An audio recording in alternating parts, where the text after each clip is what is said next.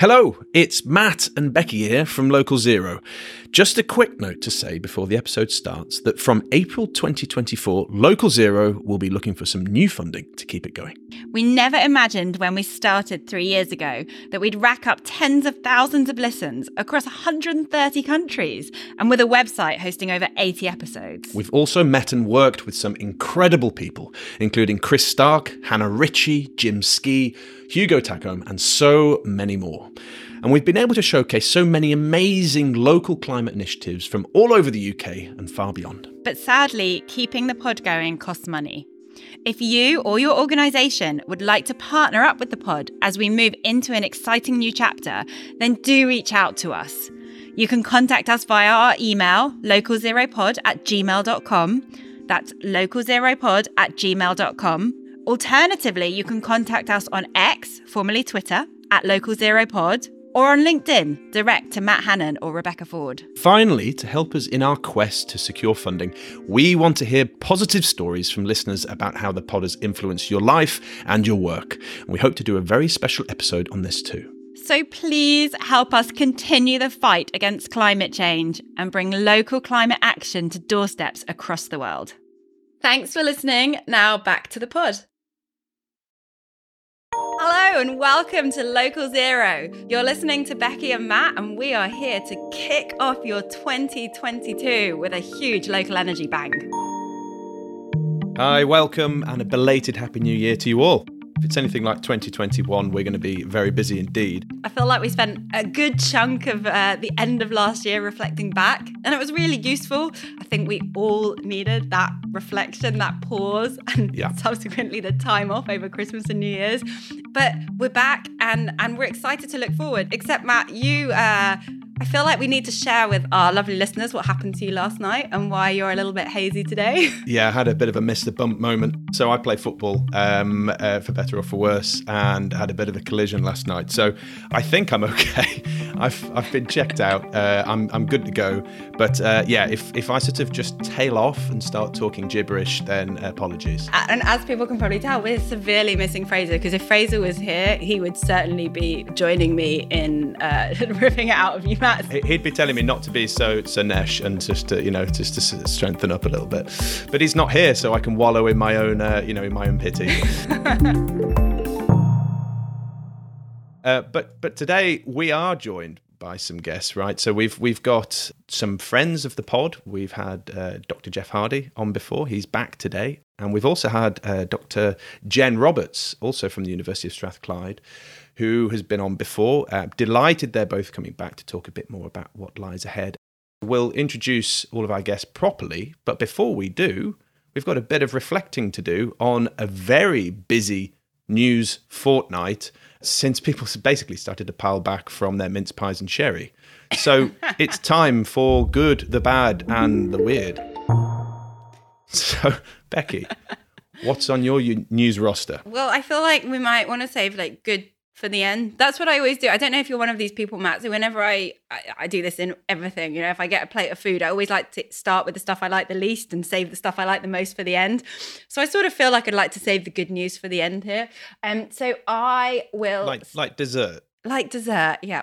yeah, I understand. So for me, one of the things that I read and I'm sure this will come as no surprise to many people around the the higher energy bills that we are expecting to see that are you know on the horizon. In fact, uh, the chief executive of, of uh, Centrica, Chris O'Shea has said recently in a news article that he doesn't expect these prices to come down anytime soon, doesn't expect gas prices to come down anytime soon. And of course, that is one of the key reasons that we are seeing a huge price spike in the energy bills that we've got to pay. And so for me, I mean, obviously, higher prices for, for energy not a great thing. I mean you could you could look at the flip side and say well higher prices for gas could be forcing um forcing our hand a bit and maybe creating more of a move to renewables. So there could be some good in there.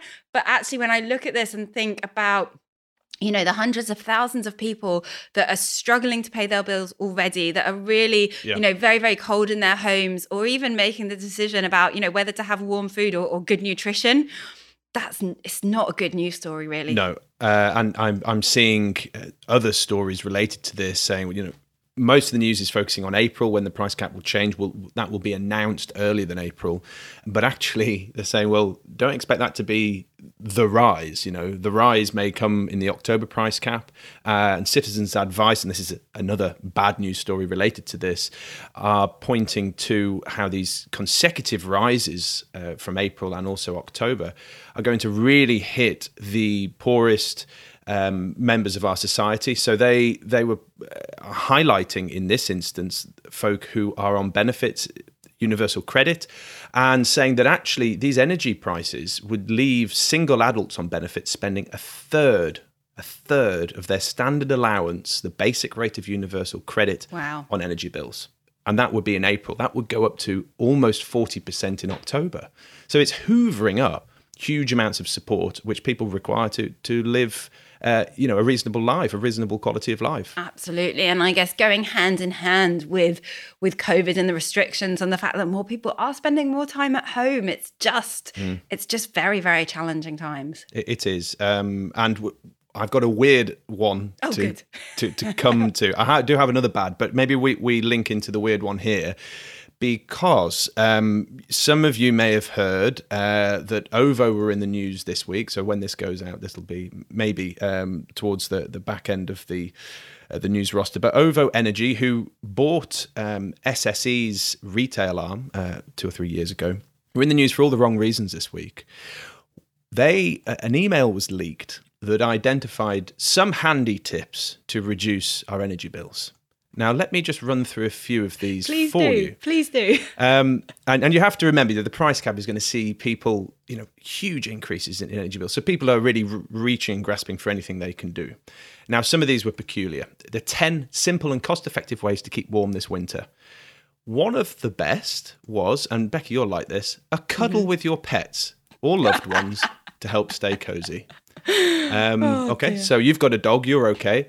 Uh, the other was, and I, I, didn't know this, but uh, the other one was uh, eating ginger, not chili. Chili makes you sweat, and that's bad mm-hmm. Uh, because you'll eventually get cold. But eating ginger, so a big bowl full of ginger will sort you out. Um, and a couple of others I loved here. Uh, if the kids are getting cold, they can do a hula hoop contest uh, or a few star jumps. Um, but oh, I mean, you know, some of the, some of the stuff here, you know, it's like, and also don't don't drink alcohol that can you know make you you colder. And uh, I'll just finish on this with this government figure responded. This was in the FT article. Was uh, able to reflect on these. he described it. He says the advice to eat porridge and eschew alcohol was like some Dickensian nightmare, which I thought I thought was quite good. But anyway, I mean, uh, so at a serious note, a, this is a very serious issue, and so there was a little bit of lightheartedness, but really, an energy supply should not be suggesting this. Maybe a bit of loft lagging, uh, you know, and uh, uh, underfloor insulation wouldn't go amiss, right? I do love cuddling with my pet. Hugs also really, really good for your mental health get never heard of them helping you keep warm. No. My kids love jumping, bouncing around, hula hoops, trampoline. I'm sure they'll be doing that anyway. But what a bizarre! You'll be fine, You'll be fine this winter, Becky. I'll be fine. Get the kids on the trampoline. Yeah. The dog giving me a cuddle. We're we're sorted. No problems. So, um, before we move on to the good news, I very quickly just touch upon another bad news item that happened. Is well, it's it was in relation to today as we're recording. This obviously will go out in a few days' time.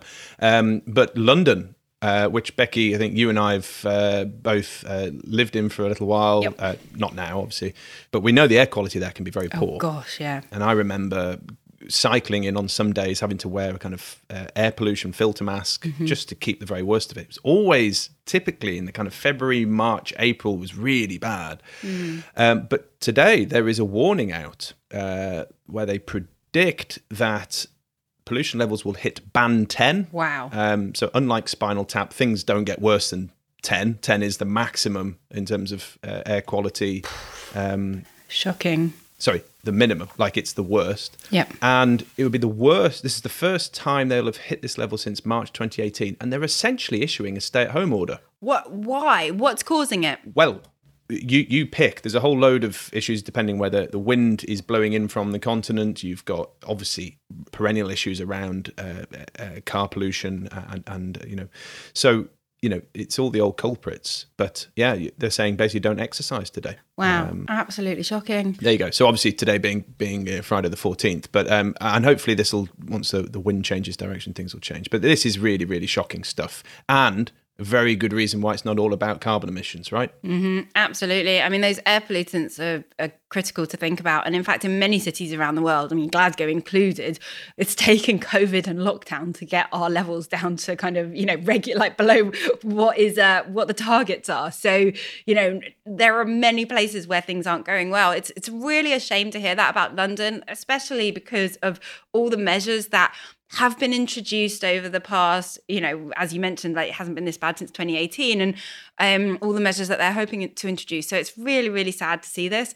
I I brought my kids up in London, so I lived in London until my my kids were just I think about two years old, Yeah. and um, and actually that buggy height is a really, really bad height for the pollution. Yeah, I'm, I'm right by the road as well. So Right no, road, it's yeah. it's nasty, and uh, things need to change. So on that note, let's be a bit more positive. Over to you for a good news story. Yeah, absolutely. So we were just talking about pollutants. I feel that this is kind of a spot on lead into what I wanted to talk about, which is that um, according to a um, a new report released by ZapMap, um, they show they they found that less than one percent of uh, of people who now drive electric vehicles would want to go back to petrol or diesel cars. So um, recognizing there are limits in who can drive an electric vehicle, that there are still challenges around the pricing, but actually people that drove EVs and their plug-in hybrids were much more satisfied with their cars than um, than people that drove combustion vehicles. And even things like range anxiety, that was thought to be a really big issue in preventing people from switching across, actually not such a big a deal as we really thought about. So that's quite exciting. That's very good news. And as Twitter will no doubt be bored by now, I'm kind of blow by blow account of my own folks who've gone down the EV route before me. I should add, um, not not for want of trying. I just need to save the pennies. But yeah, they've they've had a, a number of kind of issues, but the learning curve is steep, and I think ultimately they're keeping up on it. But yeah, um, I- I'm interested to see there that you know many people aren't going to go backwards. So I think on this transport theme, my my uh, good news article actually relates to something that came out this week, which relates to Scottish government's own consultation on delivering its um, target to reduce car kilometres, not miles, kilometres by twenty percent by 2030. So this is with a view to meeting net zero by 2045. So this is a consultation that's come out. Government said this is how we're going to do it. And as a good news story, uh, I mean, obviously, you know, one can critique the things that are in there, but as a good news story, this basically outlines what they're going to do over the next two or three years immediately. And for me, it starts to shift the debate from what does the future look like, you know, this far off distant net zero land in 2045. Mm-hmm. And it says, right, how do we get there? Yeah. What's the next two or three steps we need to take?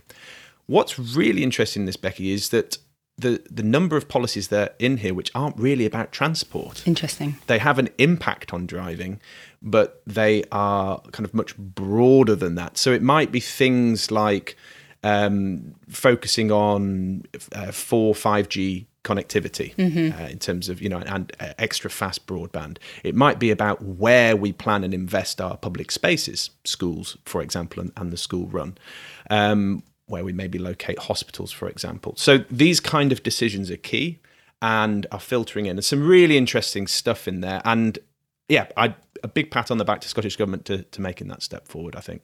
Yeah and i mean i mean that's kind of says it all, doesn't it, Matt? Like the really transport, you know, getting in the car is not something that most of us do because we love getting behind the steering wheel and sitting in the roadworks for you know hours on end. Yeah. But actually, we do it because we have to, and so for me, that's really this is really exciting because it really starts to show some joined up thinking across Scottish government because you know within hmm. within Scottish government it'll be different departments that focus on these different areas, and so the fact that it's all being brought together Yeah. is very, very positive and exciting.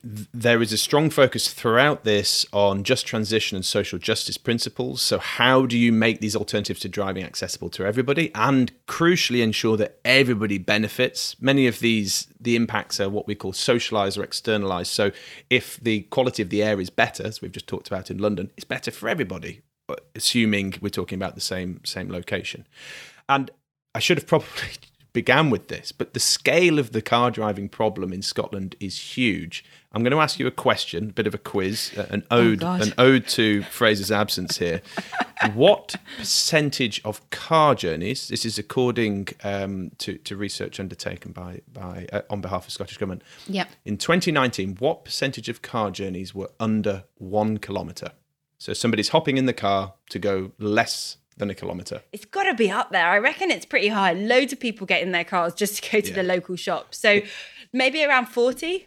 it's it's lower but not much it's about it's just shy of 20% so one in five journeys and then under um, five kilometers is over half so five kilometers is about three miles in, in old money uh, so anyway so that's the scale of the problem hence why they needed to reduce it so good to see action being taken we've linked this to many other problems we've covered and it's these kind of developments that we're seeing in the pipeline that we're wanting to discuss with our guests a, a bit more today is what does 2022 hold? It's post cop we've got cop 27 the cops don't stop.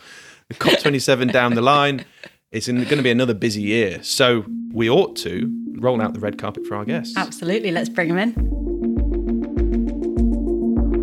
My name's Dr. Jeff Hardy. I'm a senior research fellow at the Grantham Institute at Imperial College London, and I lead our Energy Revolution Research Consortium work on future energy governance for smart local energy systems. My name is Jen Roberts, and I'm a researcher at the University of Strathclyde in Glasgow. And my research is all about social technical risks around the transition to a more sustainable future for all.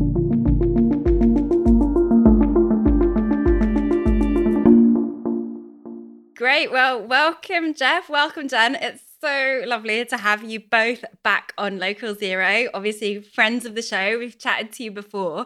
Um, we've got a stellar conversation on the cards today, so I'm very excited to dive into that. But I feel like first of all, I should just ask you how your Christmas was. Did you have a good break? Yeah. Yeah. don't, sound, Yeah. don't sound I can't remember it already. I've been back at work for a week and a half. It's all gone. a distant memory jen can, can you improve upon jeff's I can, of I, christmas can, I can improve on Jeff's Christmas. Um, yeah, I, I had a very welcome, very much needed break. I was absolutely off my screen. I didn't even watch like a t- telly. Wow. You know, I was off screen, and m- I think most importantly, I actually got to see not that many members of family, but I got to see some family, and I was very aware that how lucky that was. Really, Yeah. coronavirus was not a visitor in our little household. Hooray! yes, Yeah, coronavirus. You, Good. you are not invited to No. Christmas parties. um, well, I certainly feel, you know, I, I'm like you, Jen. I took a really nice long break. I mean, I was totally sick as well, which, Oh, yeah, which in too. some, I know, I feel like in some ways that actually got me away from my computer even more because my brain was just not up to anything. But it's also really helped me get some some clarity. It's it's allowed me to think again, the space to think and and I'm hoping that for both of you it's been the same because I'd really like for our conversation to to reflect on you know where do we need to go? We're just kicking off 2022 and um, we are now we've got 8 years left in this decade of climate action so very much moving from you know thinking to doing. We have got to act this year if we're going to get anywhere near hitting our targets. And so i guess kind of in the spirit of that what i'd really like for us to talk about is what do we need to be doing? What do we actually have to get on the ground this year? And and Jeff, in our intro, we uh, Matt and I reflected on some of the real challenges that lie ahead, particularly for um, for people that might be on on benefits or for people that might have slightly lower incomes or live in older homes with the uh, with the gas prices, the the uh, reflection in our energy bills, and so this is a huge issue for thousands of people. I mean, from your perspective, because you work very closely thinking about kind of the policy, the markets, the regulation side of things. Where do we need to be putting our attention and our efforts in in the coming year to address some of these challenges? Yeah, uh, uh, it's a really good framing, Becky, and it's it is going to be a really tough year, I think, for all sorts of reasons. It's you know clearly we're in the middle of an energy crisis. Some will have seen on various news outlets um, chief executives of major energy firms saying that this could last for the next two years. You know, gas prices are going to stay high. It it means we're going to have all sorts of things coming along. So we're going to have um, in February, we're going to hear the announcement of what the next price cap is going to be. That's the, the cap on standard variable tariffs and other forms of tariffs in the uh, energy supply market. That looks like it's going up to about £2,000 Wow. on average. So that's a 50% increase on what we had in October.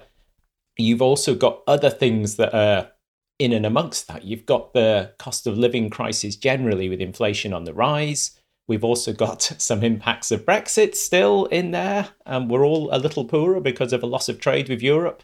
So it, it's going to be a right old squeeze.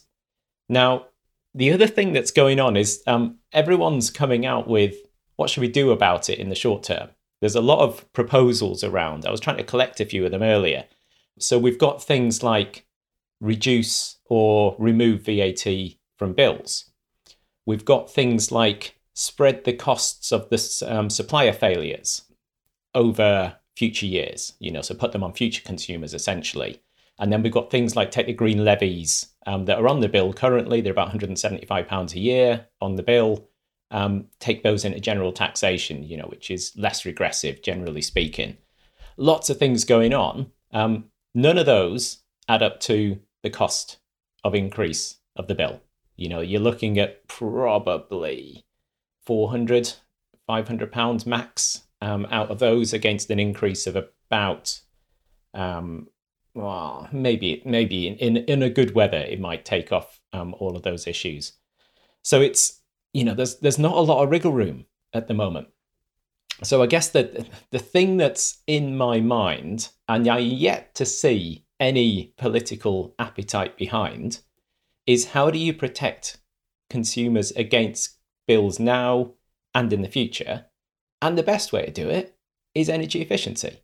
You know, if you do not spend money on your energy because you do not need to use it, you are going to save money. And it is just, it's still an absolute silence. You can see Jen nodding along. I think you've got an ally in this. Oh, I find it so frustrating. I wanted to ask you, Jeff, on the the, the things that you were reviewing because I have not I have not done that reviewing. Um, has any of those things then not suggested measures that will reduce demand? Well, I mean, I, I don't see it in any of the political debate at the moment. It's like I'm, I might be I might be being unfair, but certainly in the mainstream debate, it's all about kind of like really short term measures that immediately take something off bills. It's not about kind of like let's use this opportunity to really help consumers now and in the future you know because that's what you're talking about if you put if you increase energy efficiency you're basically sorting a problem in the long term Yes. not in the kind of like the the, the kind of knee jerk um, But perversely, there have been suggestions about removing green levies that fund efficiency schemes like the energy company obligation. So that would remove some money off the bill immediately, but then it would stop all those homes, particularly fuel poor homes, because eco is very much geared towards that, yeah to significantly reducing their energy bills indefinitely. Not reducing the cost per unit of energy, but the total consumption of, of energy for that household. Right, and efficiency. So, I mean, it, it hits like lots of birds with one stone, right? Because not only will it help with some of the these kind of immediate um, bill impacts, you you know, you don't need to use as much if you've got a more efficient home, but in the long run, it will help us as we start to shift towards um, electric forms of heating and electrified forms of transport. You know, really have multiple impacts, but.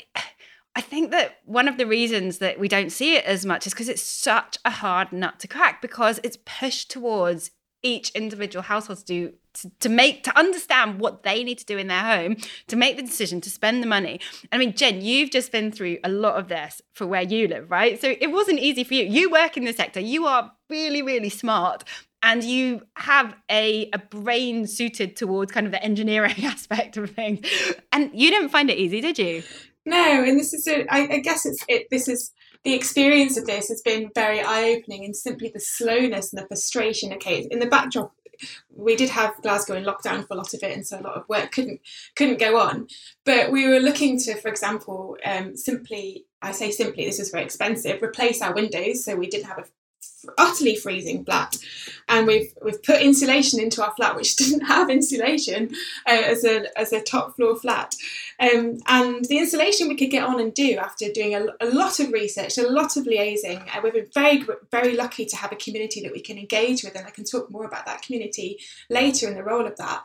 Um, but the time delay between wanting to do something and having actually, in our case, the finance, very lucky to have that finance in place, to then actually getting things installed it's just it's just huge. And so it's very complicated it's very frustrating um, and it's not easy. And i think uh, in the backdrop of that if we put it back to what jeff first started talking about the messaging is just all wrong right now. I'd agree jen the messaging is wrong and where is the efficiency in that? And i maybe put the question to, to, to you both here and it's something that jen said earlier. With the focus is on immediate cost reductions on bills we know that if you've just said, Jen, actually installing the measures takes time, setting up the schemes to deliver those me- measures takes time. We saw Green Homes Grant uh, last year was rushed through, it went very badly. And so, you know, there's some insidious element here about the the electoral cycle. So if government went hammer and tong at energy efficiency now, the benefits probably wouldn't be felt until after the next general election or or or, or in the lead up to it. That's my concern. I, I, wanted to take get your views on that. I think it's a perfectly reasonable concern, Matt. Um, you know, it's it's always been a broad sense that um, politically it's much more impactful to be able to cut a ribbon in front of a large new power station or a large new development than it is in front of the absence of energy use you know which is what we're really talking about here you know so in front of insulated properties or whatever it might be. But it, it, it's a massive issue. The experience that jen was just talking about of kind of like dealing with all the complexity that's what everyone's going to face if they um, as they go through this transition you know because it's not just about having a more energy efficient home but that is an absolute first step the most important thing. But then there's lots of other stuff that's going to happen like about thinking about having a zero carbon heating system wider zero carbon lifestyle stuff.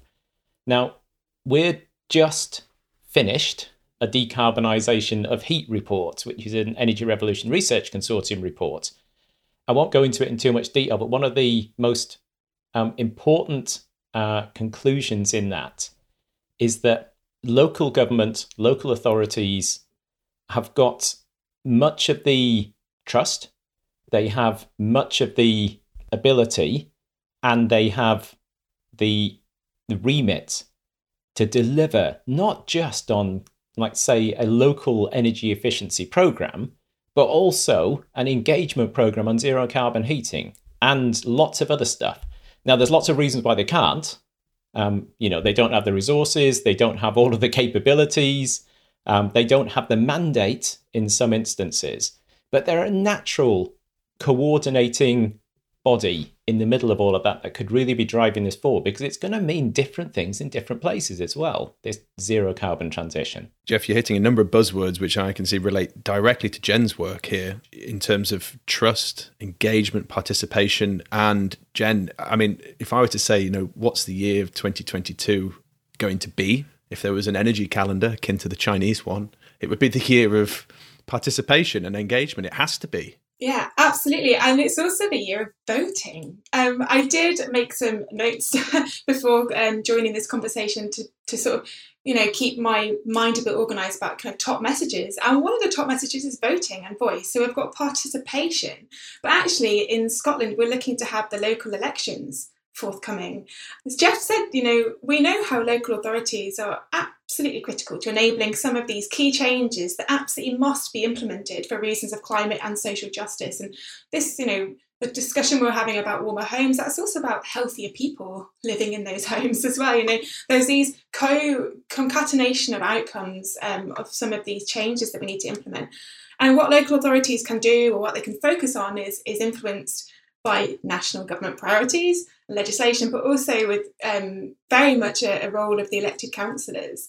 The elected councillors can be enablers, they can be disablers, and I think that that in the year of 2022, we're going to see year. I, I very much hope we're going to see year of participation. We absolutely have to to keep this momentum as well. But we also it's a, it's we're talking politics here, and local politics is sometimes dismissed in the framing of national politics. There's less of a big coverage about it, people talk about it less, but it's utterly critical. And you can take the example, I suppose, of, um, if you like, of Councillor Anna Richardson in Glasgow. One of her top priorities was to see a network of safe cycle routes in Glasgow with a particular network that would like learn from cities in Europe where not only are there more cyclists, but there's gender parity or more women cyclists? So that was her one of her top priorities.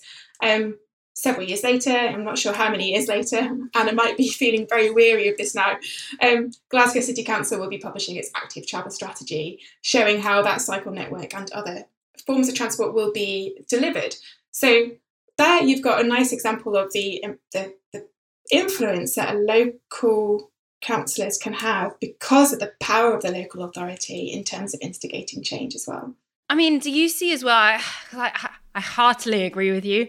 And it frustrates me as well that this has become a political issue. I know. Because the changes that we need, in my mind, should not be a political issue. They should be something that, and I, I understand the need for local action, right? And there's there's levels of trust at the local level there's also this this idea that you know your local authority and these local groups know the community better they know where things need to be targeted and and so on and at the same time i'm infuriated that it, that it has the potential of turning into kind of a, a political political issue because it should just kind of trans in my opinion just transcend all of that.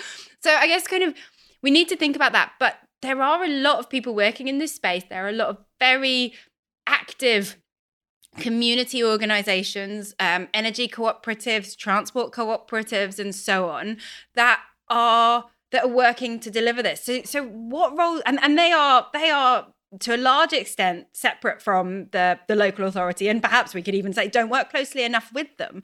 But how do you do you see there needs to be um, more of a drive for this uh you know how does that need to change moving forwards into into 2022 as well yeah absolutely. Uh, yeah they, there's a really important role of from the very small level actually you touched on this in in your episode kind of reflecting on 2021 about how your families are encouraging change or encouraging each other and sharing information and that shows a role at a very low, local very personal level.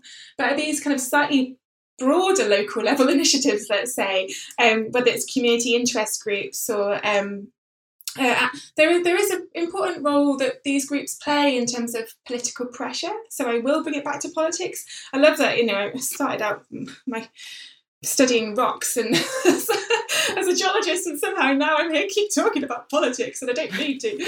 Um, but yeah, these these these local groups um, which create so much personal well-being benefit in terms of placemaking as well as knowledge sharing. You know we know that as human beings you can't turn as you know you can't basically um, condense us down into models that operationalize everything right? We are influenced by the partnerships the, the networks that we have. And i suppose we can use an example of the local home retrofit it's a community interest group um, set up last year that's bringing people together to looking to retrofit um, their homes and other measures in their homes, um, trying to make their homes warmer, more carbon, um, more efficient, and the sharing of experiences of context. So the, the people that put in my windows were great. Thank, thankfully, were great. My brother had windows put into his property at the same time, um, and every single window is leaking. So I am very grateful that that I, I we were able to have really excellent um, people they were also the cheapest, which helps. um, and um, the fact that they did such a great job, and we are properly like going around and testing temperatures and all that, all that stuff. Yeah. That means I'm sharing their information with the people within this cooperative, and it's like that stuff like that helps just helps change. And I see a huge role for that going forward in 2022. So, are we now moving into a new phase of net zero and a just transition where 2021 big focus on top down announcements from central government, particularly uh, Westminster. Obviously, devolved administrations had their own announcements too. We had COP26, we had the, the great and good of the world coming to Glasgow and figuring out what on earth we need to do to keep 1.5 alive. But 2022, and in my view, over the next coming years, we're moving now from targets to implementation. And that naturally moves things to a much more local and individual community level. We're starting to bring in actors who've maybe been on the subs bench, another terrible footballing analogy, but on the subs bench until now. And now they're drafted in, they've got to do a job. And local authorities, community groups, uh, Jen, you're talking about these almost sort of grassroots kind of na- neighborhood, informal institutions and, and, connections. Is this now, are they now in the spotlight? Yeah, I'm liking your tribute to Professor Van Tam as well in Yes, your analogies, Jan. Matt. I think this is very important. So I, I, I think that's true. And let me just step up one level because um, I think it's absolutely right. I was reflecting on it when I was thinking about today's episode. We've been in a, a phase, particularly in the run up to COP, where there was a splurge of policy announcements, initiatives, all of that kind of thing. But you know, when people stood back from that, it didn't amount to a a plan, a strategy for delivery. So what you were saying, Matt, I think is spot on. It's now that we've got a whole bunch of ideas, you know, both in the UK and across the devolved administrations about how we're going to get from here to zero carbon, it's got to get into delivery.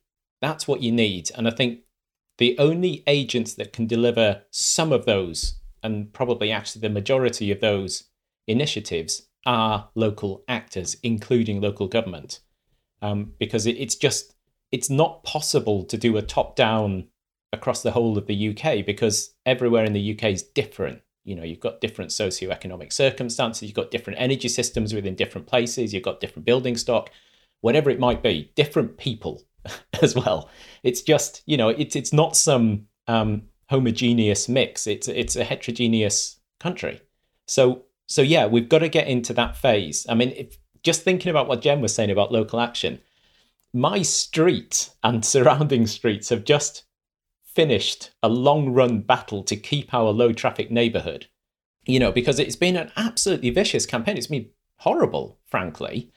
Arguing that kind of like having safe walking for kids and better air quality has been met with vociferous um, kind of like arguments against freedom and all sorts of stuff. Yes. But I'm really glad to see that Southwark Council, you know, big kudos to them in London, have basically backed it up with data and have gone against what actually was a public vote against the LTNs. So it's it, it's just um yeah, it's it's a real funny world at the That- moment. well, that's that's fabulous news, Jeff. And, and Jen, I, I'm just thinking here. We're, we're talking about this this sort of ecosystem of actors and, and individuals that we need to bring in now. They need to be part of that discussion. And I know you've very much major on uh, public engagement. You've been involved in citizens' assemblies. Um, I just wanted to get your take on how we do that. Well, I think yeah. So I, I liked the framing of um, kind of we're moving now into delivery and implementation. Obviously, that has a lot of a lot of local impacts and how people um, live their lives. And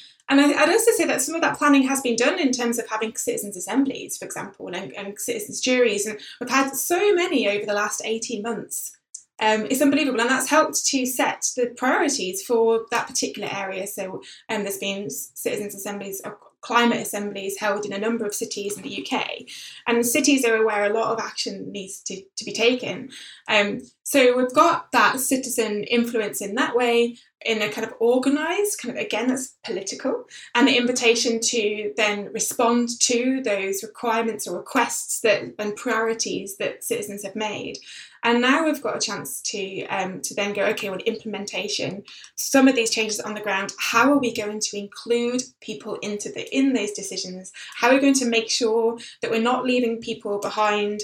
Um, how are we ensuring that this is an inclusive transition? And it is just very difficult. And the people who live in an area, they are the ones that that, that understand their their area and understand what's needed and understand who and what and where. And so this is the thing. We need these new methods of, of decision making. And and I know that on the pod you you have explored you know actually placing more power in the hands of citizens whether that's around spend um, whether it's around decision making but i think that there's a really important role in terms of um, it's not um, tell me about things like citizen budgeting? You know, where you're Yeah. asking citizens what you know. If we got a hundred pounds, how much of that would you put on this? Yeah, absolutely. So it's prioritizing spending. It's actually putting the power into the hands because some of the issues around um, these participatory processes of actually like what happens next. You've included. I would say it's almost more damaging to include people in a conversation and then not implement what they've said that their their priorities are because you're silencing people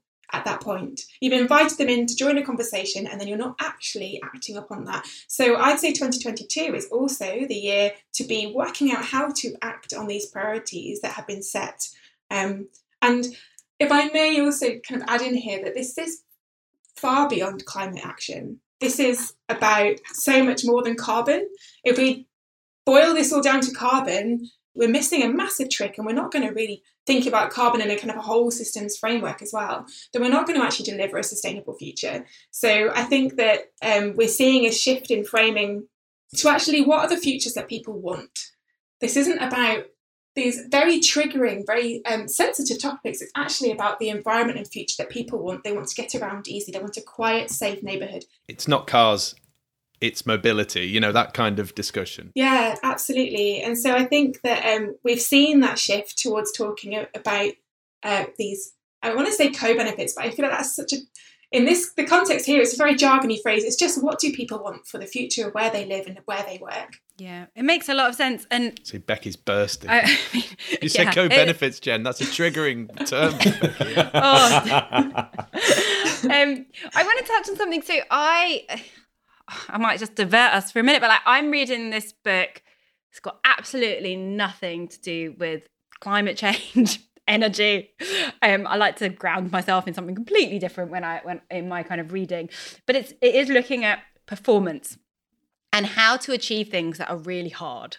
And i think this for me is where it kind of ties back to to what we need to do because i don't think we should be fooling ourselves. The changes that are coming are difficult. They're not easy. If they were easy we would have delivered them already and they're going to require action across all of society. And so for things that that difficult we need to see greater levels of motivation.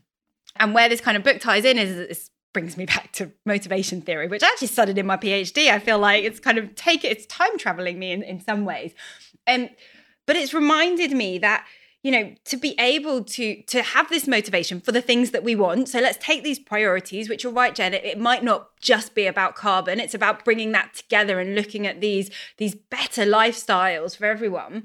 But then how do we how do we deliver that? How do we create that motivation to to reach that? And and the book really talks about three pillars um to do that. And one is around um, control and empowerment. So you are more likely to have that, those kind of stronger, more intrinsic levels of motivation, you know, coming from within. If you feel like you have some control over that future and some sort of empowerment. The second pillar is about competency. So really like do you have the skills to deliver that and how can we make sure that you know not necessarily every single individual but across our communities we have the, the skills. Um but the third piece and I don't know why I always forget this third pillar. And in some ways, I think it's almost the most important one, is around a sense of belonging. You know, that you are doing this as part of something that is bigger than yourself, as part of that community. And for me, looking back at COP26, I feel like although we might have been talking about these kind of higher level dialogues, national priorities, you know, it did in some ways galvanize that action and bring to bring it sort of created that shared sense of, of purpose and belonging that we were coming together to work on something, whatever that kind of coming together was. It, and I, I feel that's really inspired me at the end of last year. But moving forwards to 20 in 2022 and if i think about those three pillars right the control the empowerment the upskill the belonging to me, this comes right back to how are we going to enable our local communities to do that? When right now, local authorities and local community groups are, you know, running on fumes. um, we need stronger resources. Look at the Green Homes Grant that we just talked about, right? One of the failures of that was not necessarily for want of, of finance, but it was in that delivery. Um, it was the lack of upskilling in the areas where it needed to happen. It was looking at where there was, um, you know, the empowerment and, and in terms of then getting it out into people's homes. And so I'm just wondering, like, how these kind of these these things sort of sit with you guys and and particularly Jen I know you've done a lot of work with local communities and I feel like things like citizens assemblies that you talked about are really really important to make sure we understand what people want.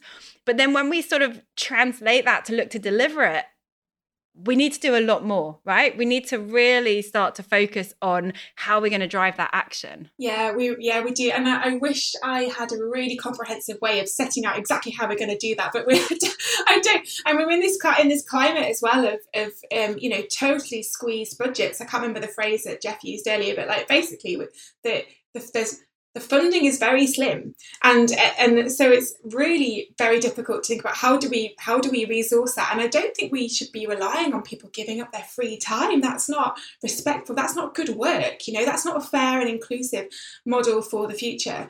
Um, we know lessons from community energy projects right? We know lessons from that that you're more likely to have success. You're empowering people. There's a load of little co benefits. I said little, I did not mean little. There's a load of co benefits that are associated. It's beyond energy and it's kind of beyond community as well in terms of enabling um, change. And then we know also that those community energy projects, then the agency, the an action that come that that that started around an energy project might then be translated to other aspects within community within society. So enabling and resourcing these community organisations is is absolutely critical, and I, I don't know how it's done. So, Jeff, what do we need from government? Like, did government need to do something here to enable that to happen? Well, I was thinking so. I was just thinking about your three um, your three uh, things there, Becky. So, um, in the in the heat report, which I should say is should be out uh, in a first or second week of February, depending on which date we settle on for the launch. Um, those three things really strongly accord with some of the recommendations we're doing, which are all really about devolving responsibility resources um, to local government and local actors to deliver um, on zero carbon heating and wider zero carbon energy policy. Because you know, on the on the competency, um, local authorities and other actors are going to need resources, which we know they've been pretty hollowed out over the um, past decades, actually and the capabilities, people, skills, all of that kind of stuff, they're going to want um, to have some control, um, but they're also going to want to empower those around them to make the right decisions. So these have to be collective, place based. You know, this is the right zero carbon pathway for us, and here are the things that we um, value in that. So that we, you know, we do talk about co-benefits as academics, but really it's like, what do we want out of it? You know, it's a social contract more than anything else you know, in return for doing this, we will get that. And then there's belonging. You know, this is all about place based stuff. You know, it's the homes we live in, it's the mobility systems we have around us, it's where we work, all of that kind of stuff. So, you know, it has to be um, tied up with that sense of belonging as well. So stay tuned for the heat report. The other thing we're thinking about in Energy Revs, I haven't got any answers at all for you whatsoever, but um, it was mentioned earlier, we're going to do a series of workshops um, going into the spring this year. Those workshops are all about um, what decisions do we need to take to allow these smart and local energy systems to deliver on their benefits, to deliver their thing um, ultimately. So, this is going to be um, presenting um, to stakeholders in workshops called decision theatres um, information from Energy Rev, a synthesis of the kind of like the evidence we have then ask them to take those decisions. What are the most important decisions you think are required um, to do this? And they're brilliant, these decision theatres, because you basically lock people in a room until they consent to a decision. Yeah, until they give you give you some answers. Yes, it's uh, yeah. obviously voluntarily, um, but uh, we'll have to get you back on to speak to those. We we are fast running out of time, so I just wanted to end on this question to you both. Um, my concern, big big concern for 2022, is that the cost of living crisis could push green and net zero, you, you fill that sustainability with whichever buzzword you fancy, that will fall off the agenda because we're starting to see, as we maybe pick up from the initial point, is that short term cost reductions are going to be what um, government are, are under pressure to deliver.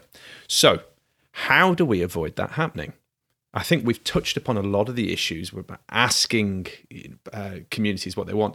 Climate uh, action remains extremely popular, but how do we avoid that happening? How do we avoid 2022 being the year that green fell off the map? Keep this momentum. We know that the public climate crisis, climate action is an incredibly high priority. Absolutely, it's topping the, the polls at the end of last year. Um, it's a very high priority. Let's not let government distract us from that. We're not seeing strong leadership in this in this energy crisis, which is potentially distracting. But we need to keep it on the agenda and keep this motivation. So I think, if anything, the year of 2022 needs to be the year of motivation of keeping climate on the agenda. And we know that the public it's high in the public priority. Brilliant, thank you, Jen and Jeff. You've I think you may have the last word, so no pressure. Oh my goodness. So um so I, I massively agree with Jen actually. The argument we must constantly make is that zero carbon is the way out of both the, the climate crisis but also the cost of living crisis. You know, it it's commensurate, you know, energy efficiency is commensurate with reducing the cost of living crisis. Renewables, getting away from fossil fuels, is commensurate with getting away from our reliance on gas. Um, and air quality, um, other climate change aspects will cost us more if we delay action. That is the point. It's kind of climate change. Um, yes, it costs to avoid it, um, but it costs a lot more if you don't. And that's what all of the economics says. So it's kind of like it is a complete false economy to basically um, delay action because it will come back and bite you in the ass if you um, take a Fraser term. I, I like it, and I and I think there's a yeah. number of key lessons which we can we can take yeah. forward. So, I just wanted to thank you both for your time uh, and your wisdom. Uh, it's been a really fascinating chat, um, and of course, you know this is an open invitation. We hope to have you back again soon. So, if you're willing and you've had a good time, please do come back. Yeah, and I love how Jeff channeled his inner Fraser. Thank you for that. I'm missing him already. so, Matt, it sounds like we have a lot to take forwards to 2022.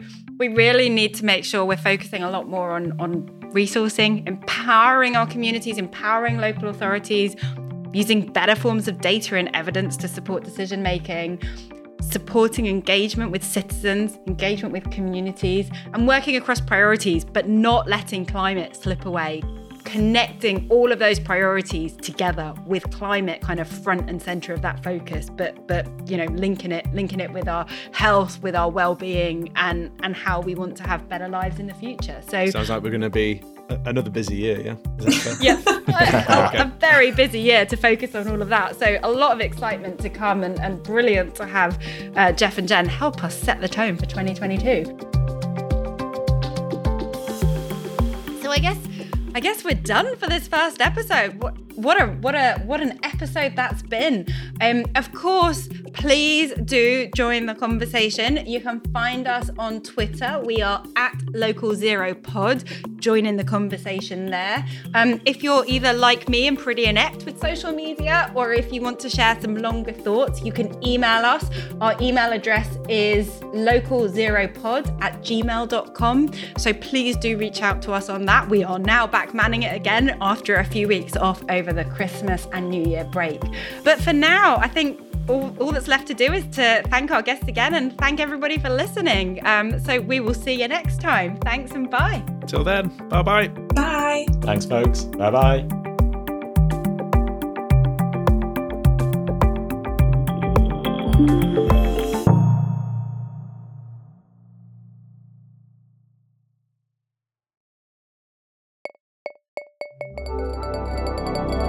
Produced by Bespoken Media.